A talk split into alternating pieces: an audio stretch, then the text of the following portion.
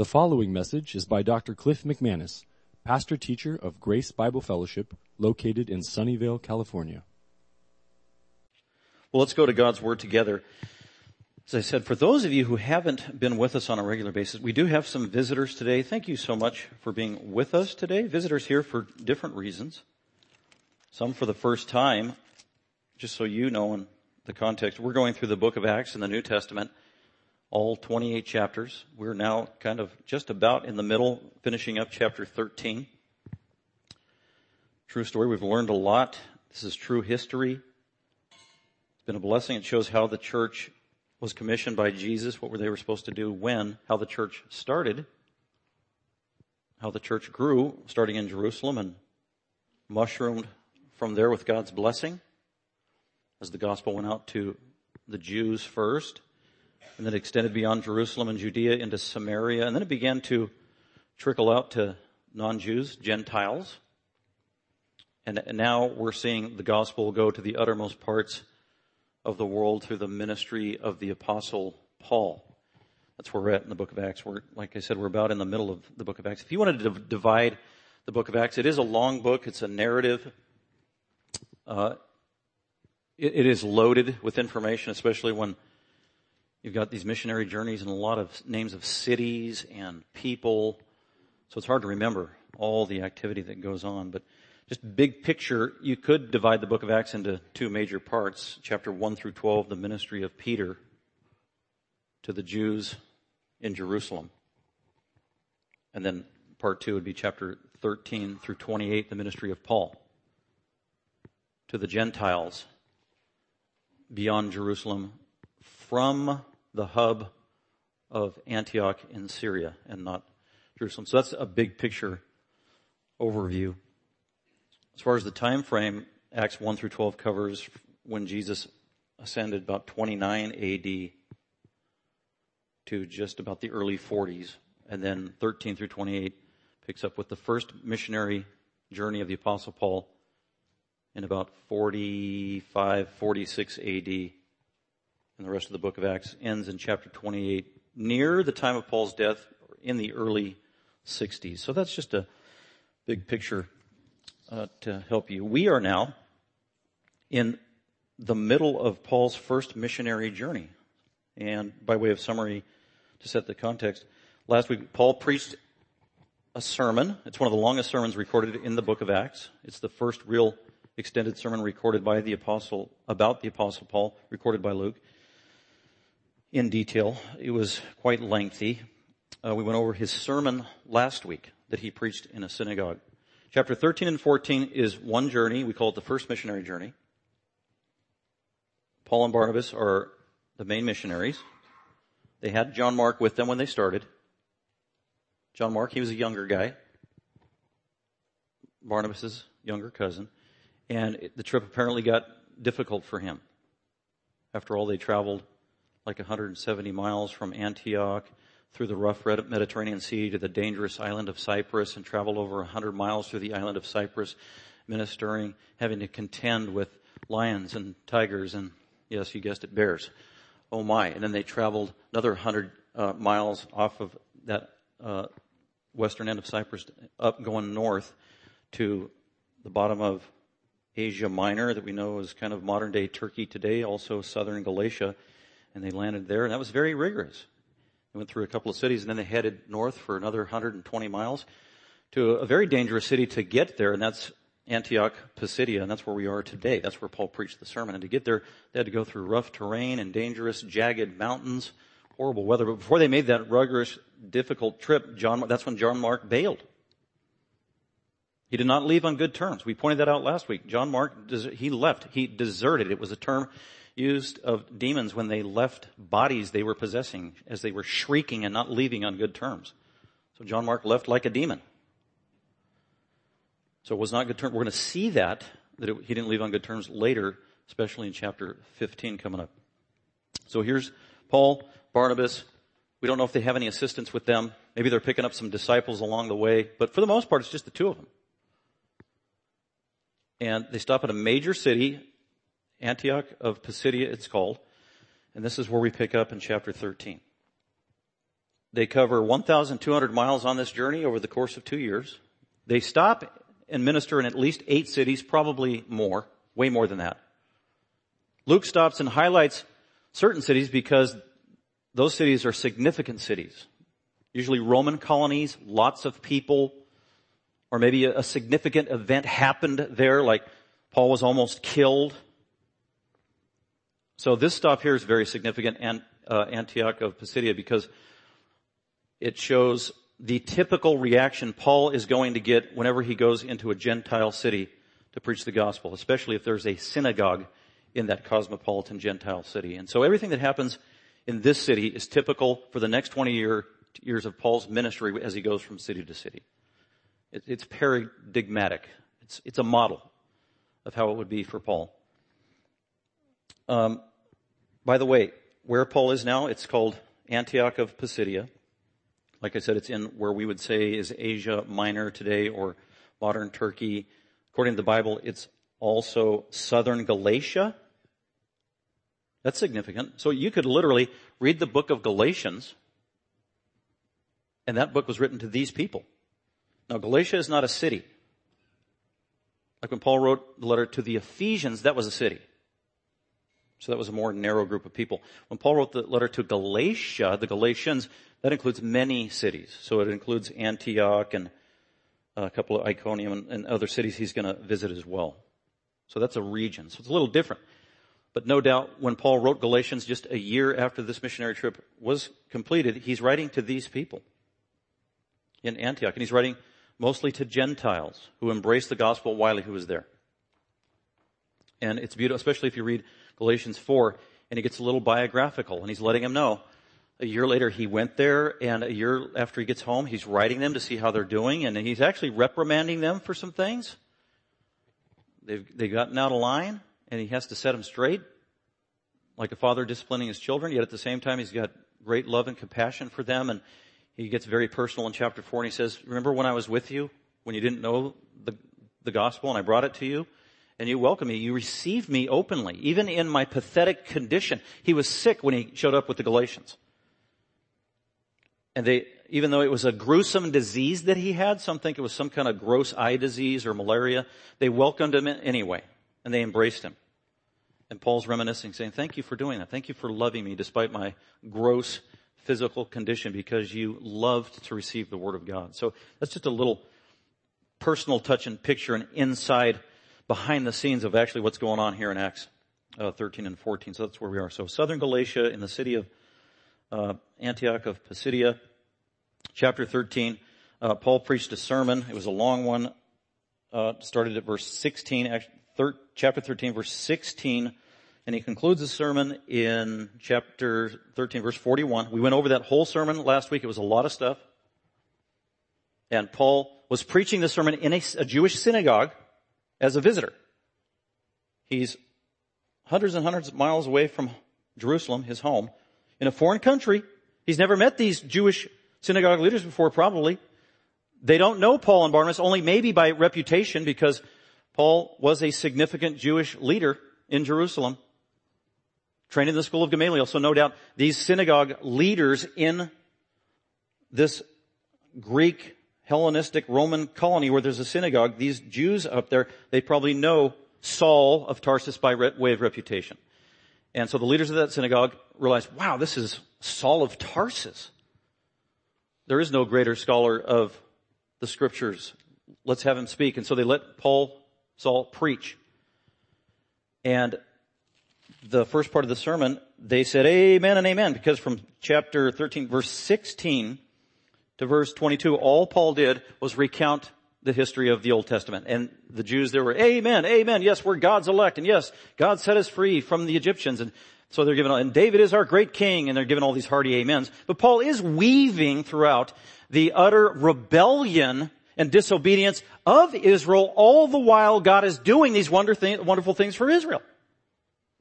They continue to be disobedient, hard-hearted, yet God continues to love them, provide for them, protect them, lead them. They are secure in their relationship with Him. And Paul gives an accurate accounting of the entire Old Testament, and the Jews are welcoming it saying, Amen, Amen. Then there's a dramatic change because at the end of the chapter, chapter 13, these same Jews, verse 50, it says, they chased Paul and Barnabas out of town, booted them out, get out of our city. Wow, how did that happen? They get there as strangers and they're invited to be the main preachers of the day. They're saying all these hearty amens as he's going through the Old Testament history. And one week later, on a Sabbath day on Saturday, they chase Paul out of town and banish him from the city. And their emotions were verse 45. They are filled with jealousy. Or verse 46. They are filled with jealousy. They are filled with rage. Verse 45. So what happened in these eight days where they welcomed Paul initially with great enthusiasm and expectation, and by eight days later, they're filled with jealousy, rage, blaspheming against him, and also personally insulting him, and then kicking him out of town. What happened? What did Paul say? What did Paul preach that made them so angry? Well, I can tell you. Uh, like I said, the first part of his sermon was about Old Testament history where they said amen. Then what messed up everything in their mind was the middle of the sermon in verse 23 when uh, Paul said, from the descendants of this man, David, according to promise, God has brought to Israel a savior, Jesus. Uh-oh. You said Jesus in a Jewish Orthodox synagogue? Not only that, he began to expound about Jesus. Even referring to the fact that Jesus fulfilled Old Testament prophecy, that Jesus was deity. Oh my, that is blasphemous. And to top it off, the worst thing Paul could do at the very end of his sermon in verse 38, he said to these Jews in the synagogue, therefore let it be known to you brethren, fellow Jews, fellow Israelites, that through Jesus forgiveness of sins is proclaimed to you. Now, the Jews knew, rightfully so, according to their Old Testament scriptures, that God is the only one who could give forgiveness. Only God, only Yahweh, only the Lord, only Elohim. And here's Paul telling them there is now forgiveness available through this man, Jesus. That incensed them, that was blasphemous in their mind, because no doubt most of them were thinking that Jesus was just a man. Yet God, or Paul tried to show through scripture that Jesus was more than a man. He was the Messiah. He was the God man. Even, even their Old Testament scriptures taught that, but they didn't get it. So that infuriated them that forgiveness could be through this man, not only through this man, this man who was hung on a tree, and in their Bibles in Deuteronomy, it says, cursed is anyone hung on a tree. You're trying to tell us a man forgives sins? Not only a man, but a man who was hung on a tree as a criminal. And God's word says anyone hung on a tree is accursed. So this was baffling. And worst of all, verse 39. And through this Jesus, Paul says, everyone who believes is freed from all things. Everyone who believes in this Jesus is freed from all sin. Okay, that's it. We've had it. Because they knew the implications. There were Gentiles in the synagogue listening to this message who were interested and in, intrigued with Jewish religion, but didn't go all the way and refused to get circumcised to become full-blooded Jews. And yet Paul is telling these uncircumcised Gentiles, you have the same access to heaven and forgiveness of sins as these circumcised Jews. In their mind, that was heresy, that was blasphemy. How in the world can you be saying this, Paul? Through Jesus, everyone who believes is freed from all things. And then here's the worst. This was the final nail in the coffin at the end of verse 39. From which you could not be freed through the law of Moses. That was the worst thing Paul could have said to narrow-minded, legalistic, myopic thinking, traditionalist, orthodox Jews. Paul is telling them, you can't be saved through the law of Moses. Obedience to the law of Moses will not earn any forgiveness of sins. But that is what they believed. That's what they taught. That's what they perpetuated. That's what their teachers taught them. And that's what they passed on in their local synagogue. And that's why the attendance in their local synagogue was minimal. They're just passing on man-made tradition. They are not passing on supernatural, life-changing, relevant truth from God Almighty. It is legalistic, man-made religion. And it wasn't appealing to a lot of people because it didn't make a difference. It wasn't efficacious. It didn't change people's lives. It couldn't help them. But all the legalists were gathering there every Saturday, perpetuating their legalism upon one another, reinforcing their legalism. And Paul undermines it with this statement. You know what? The law of Moses that you've been trusting upon your whole life, that your parents have taught you, that you've been practicing in the synagogue, that you hear every Sunday taught in, or Saturday in the synagogue, being taught week after week after, that will not save you. Only Jesus Christ and His work, your works can't save you. The law of God, the law of Moses can only condemn you for being a sinner. That's what Paul said. And again, this infuriated most of the leaders of this Jewish synagogue. Now, there were some there who found this refreshing. Wow, this Paul, he speaks with authority. He speaks like no other. He is quoting the Word of God and illuminating it so that I can understand it. I never understood the significance of Psalm 16 until this man spoke. I never understood what Isaiah 55 meant until this man explained it to me. I never understood the implications of Psalm 2 until Paul brought it to us and referred it to the Messiah and it's fulfilled in Jesus and that He offers forgiveness of sin and it's not by works but it is by faith and through grace, through His sacrifice. Amen. And they are getting excited. So these, there are many Gentiles in the synagogue. They are getting excited. There are actually some Jews in the synagogue hearing this message that it is new, that it is providing hope. It's not legalism that smothers and heaps guilt. So that's the context. And that's how he concludes the sermon is by the, the offering. He concludes by just the simple gospel. There's salvation of sin for anybody that believes through Jesus Christ, the crucified and risen Lord. And then he gives a warning. Now that you've heard the message, don't harden your heart. If you reject this message, God's wrath abides on you. You know, that message is still true today. We preach the gospel. We talk about Jesus. He's the only solution. He's the only name to heaven. He's the only way you can be right with God. Through Jesus Christ is the only way you can have forgiveness of sin. We preach it week after week after week here. The offer still stands that anyone that would soften their heart and believe and cry out to Jesus as Savior, but at the same time, Paul's curse still stands. Anybody that hears that, understands it, willfully rejects it, the wrath of God abides on them. That is a frightening prospect. Scripture says it's better that you had never heard. Because you're now, you're now accountable. And you bring judgment upon yourself. So that's how Paul finishes his sermon. And so now we're going to look at 42 to 52 and we're going to see whenever you preach the gospel or talk about Jesus, many of you have experienced this. Out in the world, in a crowd, whenever you openly talk about Jesus, you get what? You get a reaction. Isn't it fun?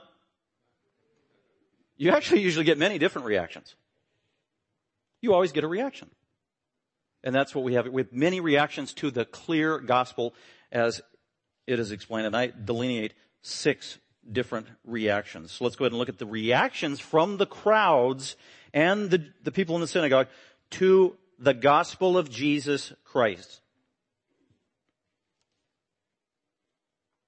Reaction number one is intrigue. Intrigue. That's true all throughout the Gospels. Uh, there were people, Jesus preached the gospel. He had massive crowds following him throughout three years. Why? They were, they were intrigued. Wow, this man speaks as no other man speaks, says Matthew 7. This is different. This is unique. This is intriguing. Paul, when he preaches, we'll see later, he, he goes before leaders and sometimes they'll say, uh, whether it's Herod or somebody else, and Paul will preach and say, hmm, this is, this is very interesting. This is intriguing. I'd like to hear you again sometime, maybe next week. And they're, they're fascinated about it. So the Christian message is intriguing because indeed it is unique. It's unlike any other worldview. Every other worldview and religion out there has the same bottom line presuppositions and themes. That you can work your way to heaven. You can work your way to godhood. At the end of your life, is your goody pile taller than your baddie pile? Then you, you might squeak in. If you boiled it down and Christianity says, nope, has nothing to do with your goody pile or your baddie pile. It has nothing to do with what you do or I do. It has everything to do with what God has done on our behalf. And it's not that humans can become God, it's that God became a human. And it's by grace through faith. That's why it's intriguing. So we're going to see when Acts 17, he's telling these total pagans, Paul is, this message and resurrection, and they're like, wow, we've never heard this, man. What, what have you been drinking, Paul? What have you been smoking? I mean, literally. You are crazy. Loco en la cabeza. Wait, no, they spoke Greek, my bad. But they did. They called him a crazy man. Crazy man. And that's what a lot of people in the world think about the Christian message. It's crazy. But many are intrigued. Let's go ahead and look at it. He preaches a sermon, uh, finishes his sermon there in the synagogue. Verse 42 is Paul and Barnabas were going out. Okay. Service is over. Their hour and a half long synagogue service. They're about to be dismissed. The people kept begging. These are people that were in the synagogue and had heard the sermon. These people, the people kept begging that these things might be spoken to them next Sabbath. These are the people that were intrigued. This included Jews in the synagogue, but also Gentiles who were considering being, becoming converts, but they were allowed to be in the synagogue. And they heard this and they were intrigued. They're just, wow, this is amazing stuff. And it seems so simple and wow, what, how, what a message of hope and grace. And it's not about legalism after all. And he's quoting from the Old Testament and none of our Jewish leaders in the synagogue contradicted him or told him he was wrong and they didn't stone him and they didn't shut him up and silence him and kick him. They let him preach. Some of them even said amen. And they wanted more. It created a hunger for those that God was wooing and softening and drawing and removing the deception that sin and Satan had put before their spiritual eyes. So there's a hunger there. This is, this is the prelude to a revival. And he is just thronged by the people from the synagogue and they're smothering Paul as he's leaving and Barnabas. And it says they were begging, oh, you need to teach again. You can't leave town. How long are you here? How can we hear this again? Can we come to your house? Where are you staying? At a minimum, can you come back next week to the synagogue, please, and teach us again? So apparently that was the arrangement. Okay, we'll come back next week. Do part two. So they're looking at that with great anticipation, begging them that these things might be spoken to them the next Sabbath. So apparently that was agreed upon. Verse 43. Now, when the meeting of the synagogue had broken up, many of the Jews and the God-fearing proselytes followed Paul and Barnabas. See, they followed them, thronging around them, who speaking to them were urging them to continue in the grace of God. So Paul's actually answering their question, interacting, little Q&A as they walked. Yes, that's right. This is called the grace of God. Yeah, true. Good question. And they're beginning to see the light and they, they're beginning to understand and comprehend the implications. And Paul and Barnabas are encouraging, yes, you, are on the right track. Keep going down that track. Keep going. That's, yes, that is what I was saying. That was what I was trying to emphasize. Come back next Sabbath. We'll continue our teaching. So there was intrigue. And it's very positive. Continue in the grace of God, verse 44.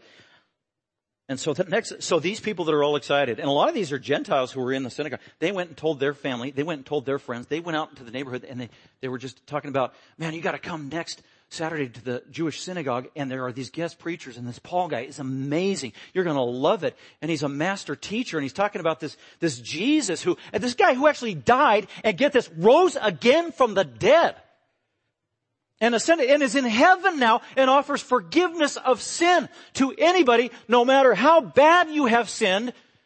And it's a free gift of His grace. It is awesome. You, you gotta come hear it. Never heard anything like it. This is what happened because verse 44 says, the next Sabbath, nearly the entire city assembled around the synagogue to hear, not Paul, to hear, not legalism, to hear, not the tradition of men, to hear the word of the Lord. They knew this was supernatural truth. They knew this was divine revelation. They knew this was from God. This could make a difference. This could change lives. By the way, that phrase, the Word of God, is used four times in this passage. It wasn't, oh, these great entertainers came to our church. You wouldn't believe the slideshow and the theatrical presentation and the, and the liturgical dancers were awesome. And we don't have to pay for it. It's a free show. No. Didn't have any of this. Zero technology, just truth. Truth spoken. That's it. There is nothing more powerful in the world. The word of the Lord. So they knew what they were intrigued by. So that's the typical response is many times in a crowd is there is intrigue. You don't know how it's going to go, right? Could be uh, a hardened heart, a soft heart. We, we don't know. It could be one of, you know, the parables of the four soils and four different hearts and only God knows. And sometimes through time he reveals that. But we still go and pursue that, that desire and answer the questions and give the fullness of gospel and, and pray on their behalf and be a godly example to them and love them and let God worry about the end and eternal results.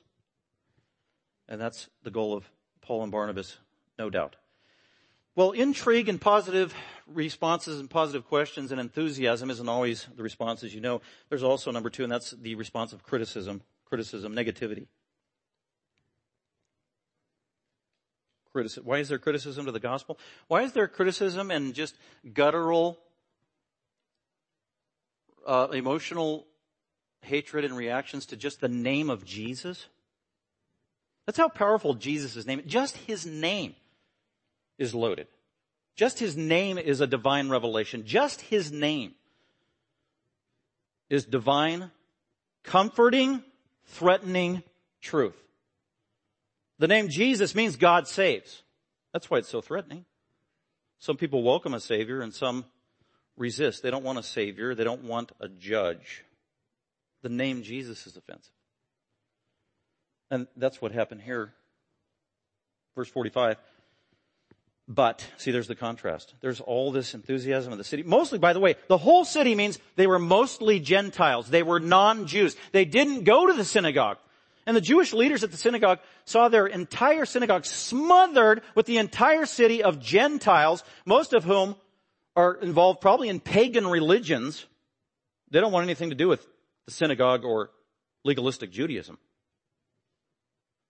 And the Jewish leaders are seeing this and they're, they are disgusted. They are threatened. They're angry. They're jealous. Verse 45. But when the Jews, you would think the Jews would be all excited. I mean, the entire city comes to their synagogue. That's where this event is going to happen. Part two. In the synagogue, guest preacher Paul passed the collection plate. And the, the crowd is even outside the synagogue. It's so huge. Well, pass the collection plate out there too. Welcome one, welcome all. No, they don't want to welcome anybody. They're threatened. When the Jews saw the crowds, instead of being excited and supportive, they were filled with jealousy. Filled with means controlled by. They were controlled by jealousy. Paul and Barnabas were potentially stealing um, their converts that they already had stealing future converts to the way they do things, messing up their system, their routine, their tradition, undermining their power. So it's an utter threat. They don't care about human souls. They don't have shepherds' hearts. They were filled with jealousy and they began, and then they got personal. They began contradicting the things spoken by Paul and were blaspheming. Now blaspheming uh, almost always refers to attacking God and His character and His truth, and they were probably very well could be, have been blaspheming Jesus. Who is this Jesus? Yeah, we heard about this Jesus from headquarters in Jerusalem, from our leaders, the Sadducees, the Sanhedrin, and the Pharisees. They told us about that Jesus. They had to round up your fellow apostles and throw them in jail and whip them to shut them up. Because he's heretical. It's a cult. That's, that could very well, but that's what blasphemy means. It's, it's an attack on God and his character. So they're attacking Paul and Barnabas personally and their theology and their savior and the hope of the world. And they aren't shy about it. They're probably shouting. They don't have microphones. They're just shouting out loud. They're going into the crowd, pushing the crowd around, pointing fingers at Paul and uh, Barnabas, riling up the crowd, trying to create a riot. By the way, they canceled speaking engagement number two at the synagogue. They didn't let Paul and Barnabas go back in there to finish their sermon. Criticism. Why? Because the gospel is threatening. Uh, I get a kick out of every time, like, John MacArthur, my pastor, and or Franklin Graham is on the television to do it like CNN or one of those news shows. And because inevitably they're going to talk about Jesus. And as soon as they talk about Jesus, either the uh, the one interviewing them or the panel uh, or the colors in the show, they just get irate. Why did you let this kook on the television show? This John MacArthur or this Franklin uh, talking about Jesus. Happens every time. As a matter of fact, I don't know if you saw the inauguration or not, and it doesn't matter who you voted for, but Franklin Graham said a very short prayer, and he said it in Jesus' name. It's a great prayer. All he did was read from 1 Timothy 2, read a couple of verses that were totally appropriate, and then he prayed in Jesus' name, and that just uh, infuriated people to no end who were blogging in, writing articles, condemning him, all the, most of the well-known TV shows mocking uh, Franklin Graham. What does he think this is, a Christian nation? What does he think Jesus, what, he, what does he think Jesus is the only way to heaven? Well, yeah, but sinners, they don't want to hear that. So, I mean, so you can still, they're still firing these things out every single day, maligning Franklin Graham as though he's the most evil person on planet earth because what did he do? He read two verses from the Bible and he prayed in the name of Jesus. And that's what you see here. That's what happens. The gospel brings peace or it divides. That's all there is to it. Two reactions. Uh, what else? Well, we have the response from, or the reaction now to the gospel from Paul and Barnabas themselves based on the reactions of other people. So they are a model in terms of how we should respond to the responses of people when we preach the truth. So that's number three. How do they respond? They respond with boldness. I mean, you can cower and be a coward and run away and freak out and do like John Mark and desert your team or whatever. You know, we're human, we're frail. The spirit is willing, but the flesh is weak. So we're all susceptible to that reaction. But Paul and Barnabas don't cower in fear right now. Very intimidating, actually. These are some of the most influential people in this city who are the leaders at the synagogue, who are condemning them publicly, humiliating them publicly. And look at how Paul and Barnabas respond. They respond in boldness. Paul, verse 46, Paul and Barnabas, they spoke out boldly. See that? They spoke out boldly, I mean they spoke out loudly, clearly, with volume so that the whole crowd can hear, and also over the voice of the Jewish leaders who were condemning them. So Paul and Barnabas, they're not going to let them spew incessantly their condemnations and blasphemies. No, excuse, no, excuse me, excuse me. What you're saying is not true. What you are saying is misrepresenting the truth. So let me reply to that. No doubt that's probably what Paul did. Paul was not a wimp. He was not a sissy. You can imagine what his personality, he was a strong personality. He was that way when he was not saved. He was totally courageous. He was fearless. And when God saved him, he still had that same personality. He's, he's kind of like a contrast to John Mark right now. He's very different than Barnabas. That's why they're a good team. They probably complement. Uh, Barnabas very mild mannered and compassionate and, and, and, and Paul is just, in terms of, you can just see it in terms of his personality. And that's necessary. God needs all those personalities to fulfill his mission to complement the work. And so Paul and Barnabas, they're a beautiful compliment, but Paul, notice he's mentioned first, Paul and Barnabas spoke out boldly and said it was necessary that the Word of God, notice the Word of God. We didn't make this stuff up. I quoted from the Bible. I taught from the Old Testament accurately. You even said amen to my Old Testament teaching uh, I showed clearly, with witnesses, which is the standard of verifying truth according to your Old Testament, the Mosaic Law, with multitudinous witnesses that Jesus is indeed the fulfillment of your Old Testament.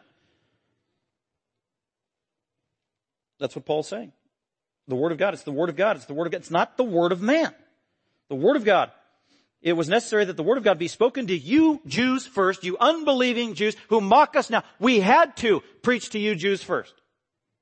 That was by God's commission. That was by God's design. That was by my calling. According to when he got saved in Acts chapter 9, Jesus told him when he got saved, Paul, I am calling you to the Gentiles, but he also revealed to him, but you go to the Jews first. Jerusalem, then the uttermost parts of the earth. And Paul was going to obey that. The gospel saves. It is the power of God to the Jew first, also to the Greek, and that was Paul's model. I will go to the Jews first. It was appropriate for me to come into this pagan city, yet there is a Jewish synagogue, and so in honor to God and to you as the nation of Israel, called and elect by Almighty God, you needed to hear this message first about your own Messiah, found in your own scripture. So it was appropriate that me and Barnabas talk to you first about Jesus. But I'm sad you didn't respond the right way. It was necessary the word of God be spoken to you Jews first, since, but since you repudiate it, and as a result judge yourselves unworthy for eternal, apparently you don't want eternal life. Apparently you've made it clear. You don't want forgiveness of sin. Wow. That's your choice. Then now we're, we're turning to the Gentiles. The Jew first, also to the Greek. Now we are going to the Gentiles. We are going to the Gentiles now. Now imagine, the, the whole city is around the synagogue and the whole city is there. Most of them are Gentiles. And Paul said, and we went to you first, now we're going to the Gentiles. And the crowd just went, hip hip, hooray! They did. I'm not making it up. Paul quotes an Old Testament verse to validate it. Verse 47. For so the Lord has commanded us in the book of Isaiah, chapter 49, verse 6. God said, I have placed you, Israel, and the Messiah and his spokesperson as a light to the Gentiles. So we're only doing what God has commanded us to do in his word. In order that you may bring salvation to the ends of the earth. And the crowd, they just go crazy. That's number four, salvation. What's another reaction to the gospel? Salvation. The gospel is God's only solution. Verse 48, when the Gentiles heard this, they began rejoicing. Man, it was loud. This is a huge crowd. They were rejoicing. They were praising God. They were shouting out loud. They were talking with one another. Began rejoicing. And what were they doing? They were glorifying not Paul and Barnabas. They were glorifying not the demise of the legalistic Jewish leaders. They are glorifying and honoring the word of the Lord. Upholding biblical truth. What a celebration, man. This is, this is a revival. They began rejoicing and glorifying the word of the Lord. And the word of the Lord specifically, the message about Jesus, who he is.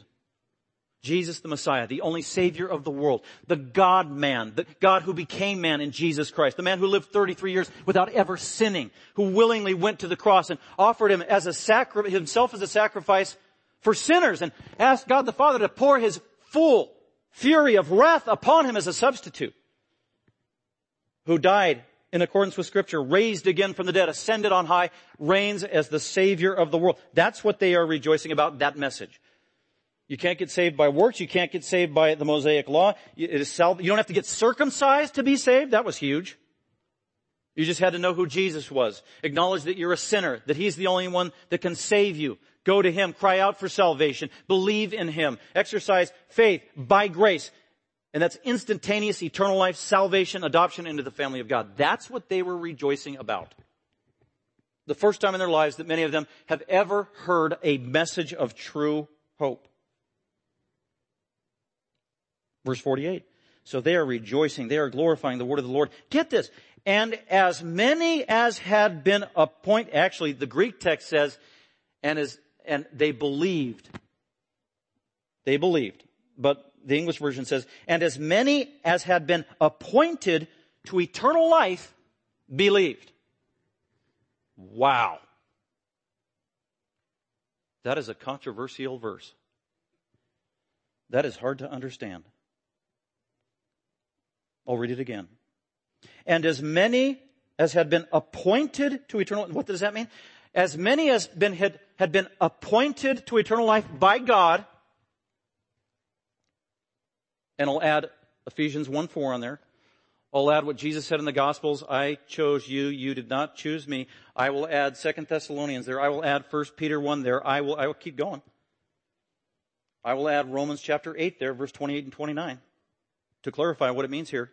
And as many of these people, as, as, as many of these sinners as had been appointed by Almighty God before the foundation of the world, before they even existed, when God appointed them to eternal life, those were the ones who believed when they heard the gospel. Wow, that is profound. That is mind boggling. That seems like a contradiction. How is that possible? My answer, I don't know. It's just in the Bible. So election is true, is what I'm trying to say.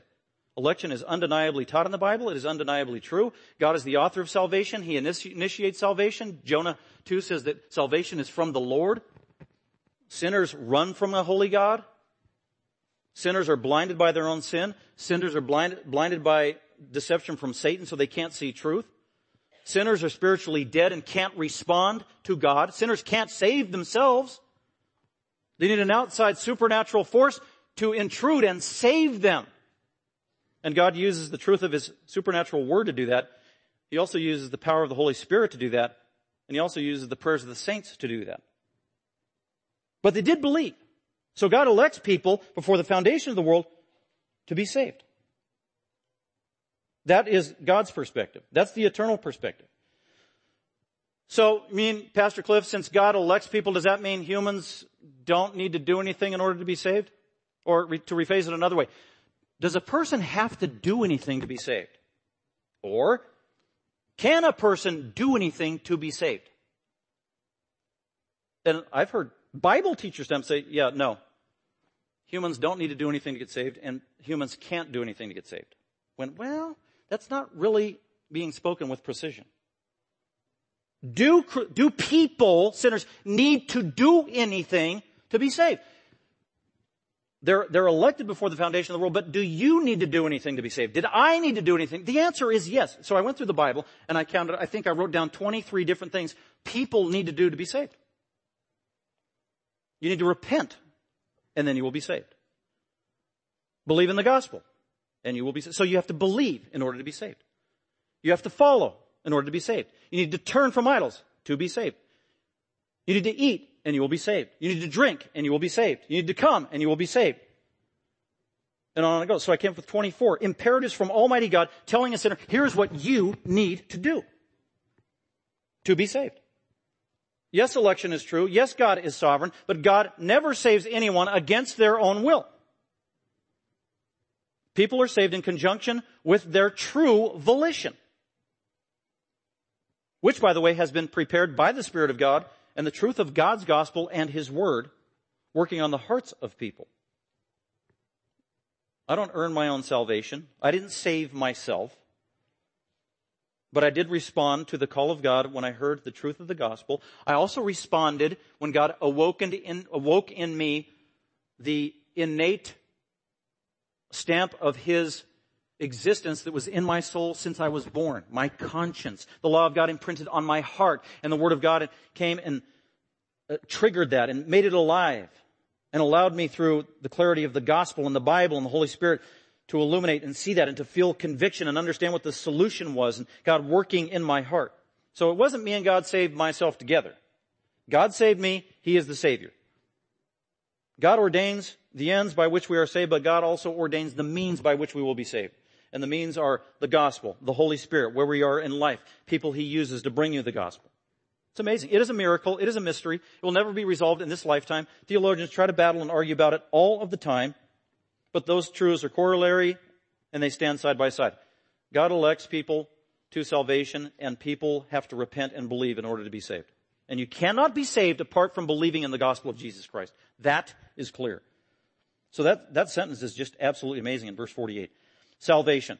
And the word of the Lord, as a result, was being spread through the whole region. So notice the emphasis there isn't, and Christians were spreading throughout the whole region, but the word of the Lord was spreading. That's kind of a neat metaphor that the priority was not humans. The priority wasn't human testimony or human words or human, it was the truth of the Bible and, and the gospel going out that God was blessing and spreading to others that they might be saved. The word of the Lord was being spread through the entire region of Galatia. And that's why Paul could write two years later a book uh, called Galatians.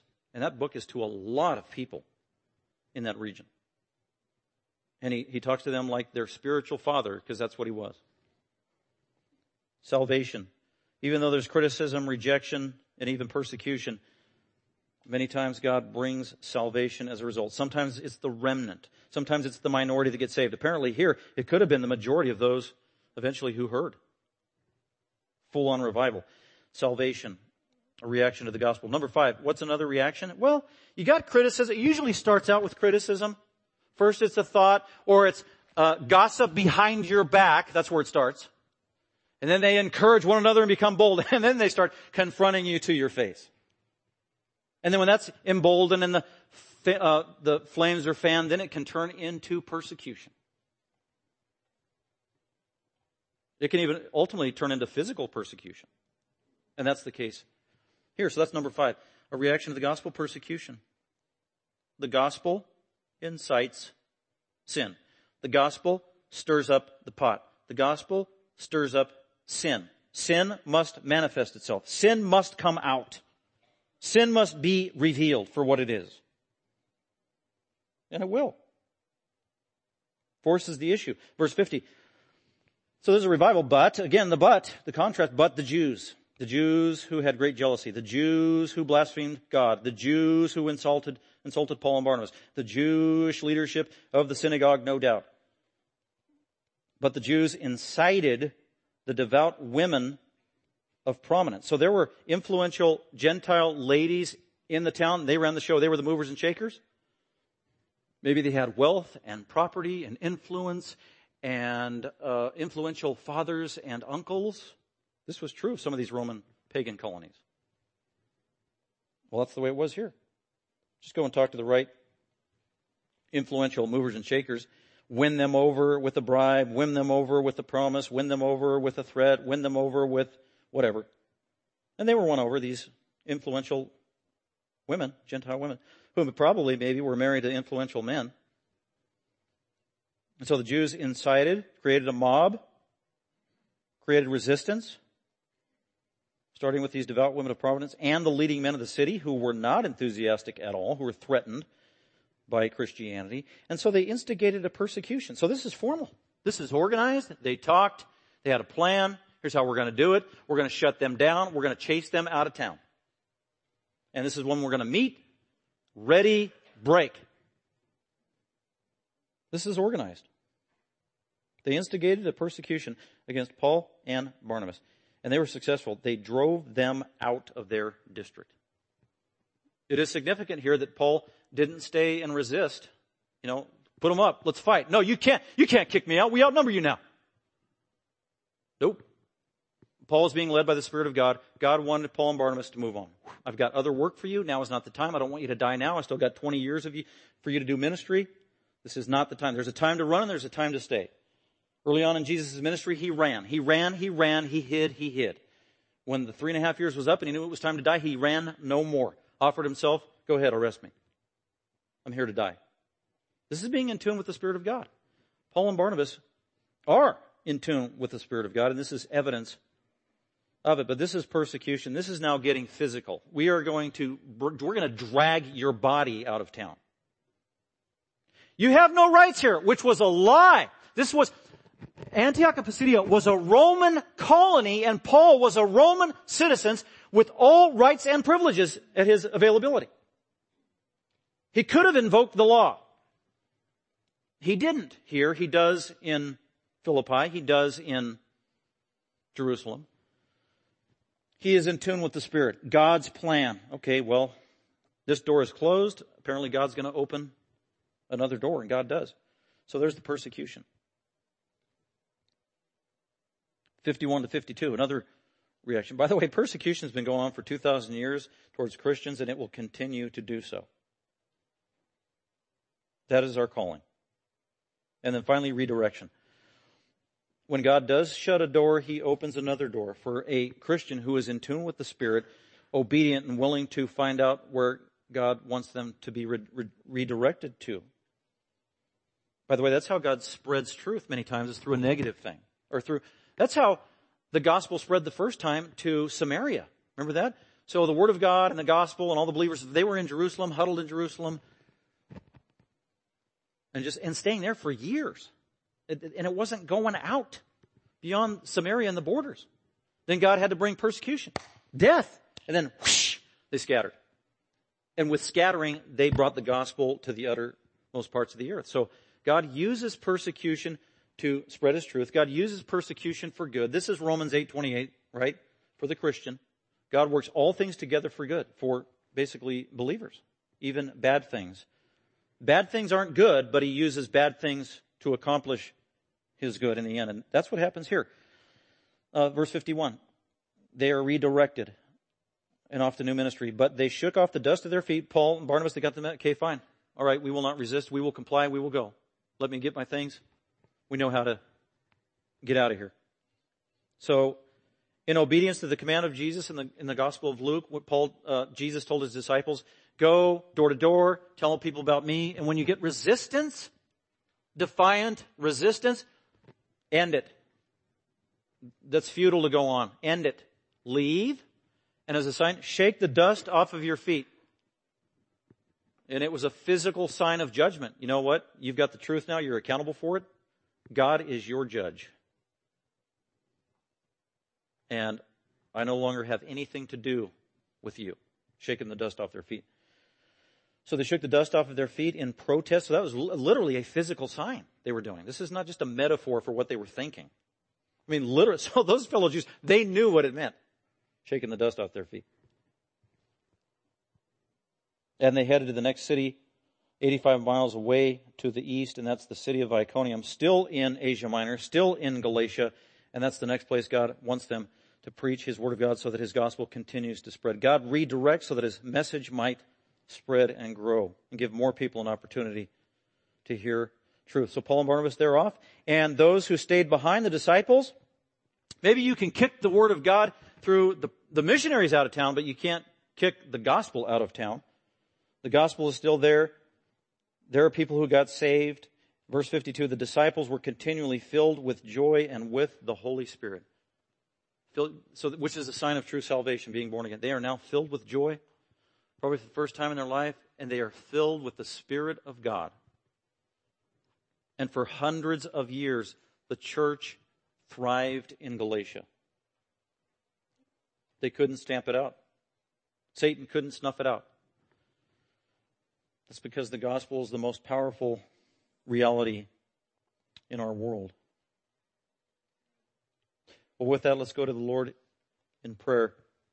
Before we do, just a, a, reminder, we do have a benevolence offering today, which is if you have extra change or extra money you've been thinking about, uh, it meets practical needs here at the church. And so our people have needs that arise that maybe they can't afford a spontaneous car goes bad or they need gas or hospital bill, doctor bill they can't pay. And you've been incredibly generous for 10 years. We've been able to meet the needs of our saints in that way. So it's a very special designated fund. We call it the benevolence offering. So we will take that as we have our last song. But let me go ahead and pray for us and thank God for our time together. Father, we do thank you for a day of worship and to be with the saints. Again, we thank you for the treasure of your word and the truth of the gospel that changes lives. Father, all of us who are saved and have been changed by you, we thank you. Thank you, Jesus, for being our Savior. Thank you for ongoing forgiveness of sin. Help us to be like Paul and Barnabas as we interact with those that don't know you, that we would be bold and yet uh, compassionate, just with the proper balance. And in the end, trusting you for the results. And we pray all this for your glory in Christ's name. Amen. Thank you for listening. Dr. McManus is an author, seminary professor, and pastor teacher of Grace Bible Fellowship. For more information about Grace Bible Fellowship, please visit our website at gbfsv.org or call us at 650 630 0009.